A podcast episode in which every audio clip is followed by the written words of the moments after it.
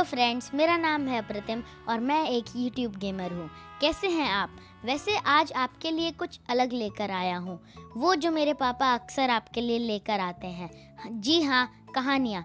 ये मेरा एक नया शो है जिनका नाम है अप्रतिम स्टोरीज़ अप्रतिम इसलिए क्योंकि ये कहानियाँ जिनको मैं आपके साथ शेयर करूँगा, उनसे हमें कुछ लर्निंग्स मिलेंगी।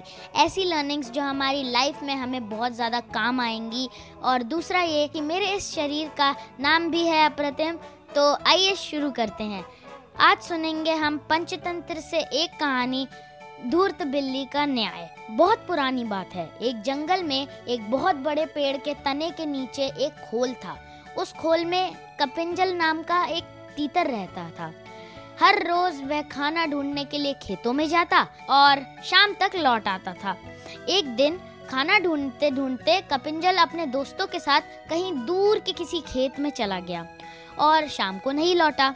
जब कई दिनों तक तीतर वापस नहीं आया तो उसके खोल को एक खरगोश ने अपना घर बना लिया था और वो वहीं रहने लगा। लगभग दो से तीन हफ्तों के बाद तीतर वापस आया।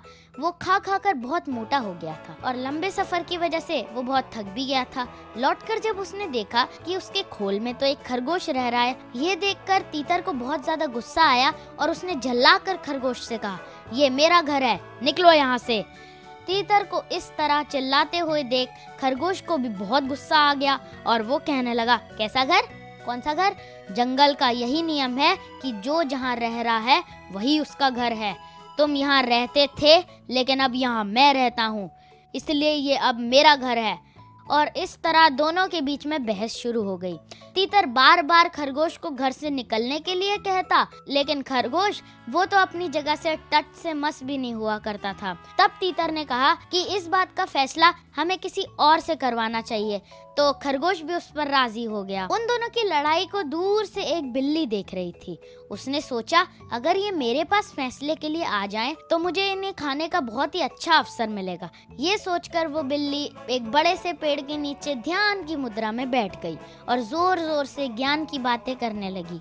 उसकी बा, उसकी बातें सुनकर तीतर और खरगोश ने बोला कि ये कोई ज्ञानी लगती है। हमें इसी से फैसला करवाना चाहिए। उन दोनों ने दूर से बिल्ली से कहा बिल्ली मौसी तुम समझदार लगती हो। हमारी मदद करो और जो भी दोषी है उसे तुम खा लेना। उनकी बातें सुनकर बिल्ली ने कहा अब मैंने हिंसा का रास्ता छोड़ दिया है, लेकिन मैं तुम्हारी मदद ज़रूर करूँगी।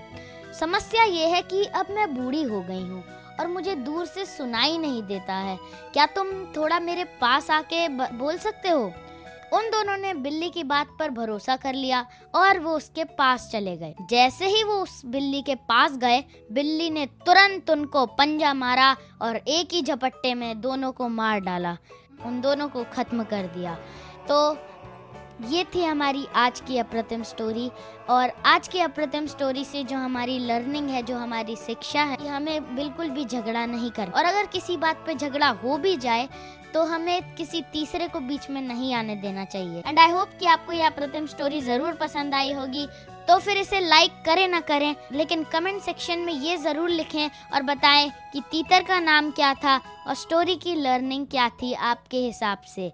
तो नेक्स्ट टाइम मैं एक और अप्रतिम स्टोरी के साथ फिर आऊँगा। अभी के लिए this is Apratim Wadhwa signing off do take good care bye bye Om Shanti.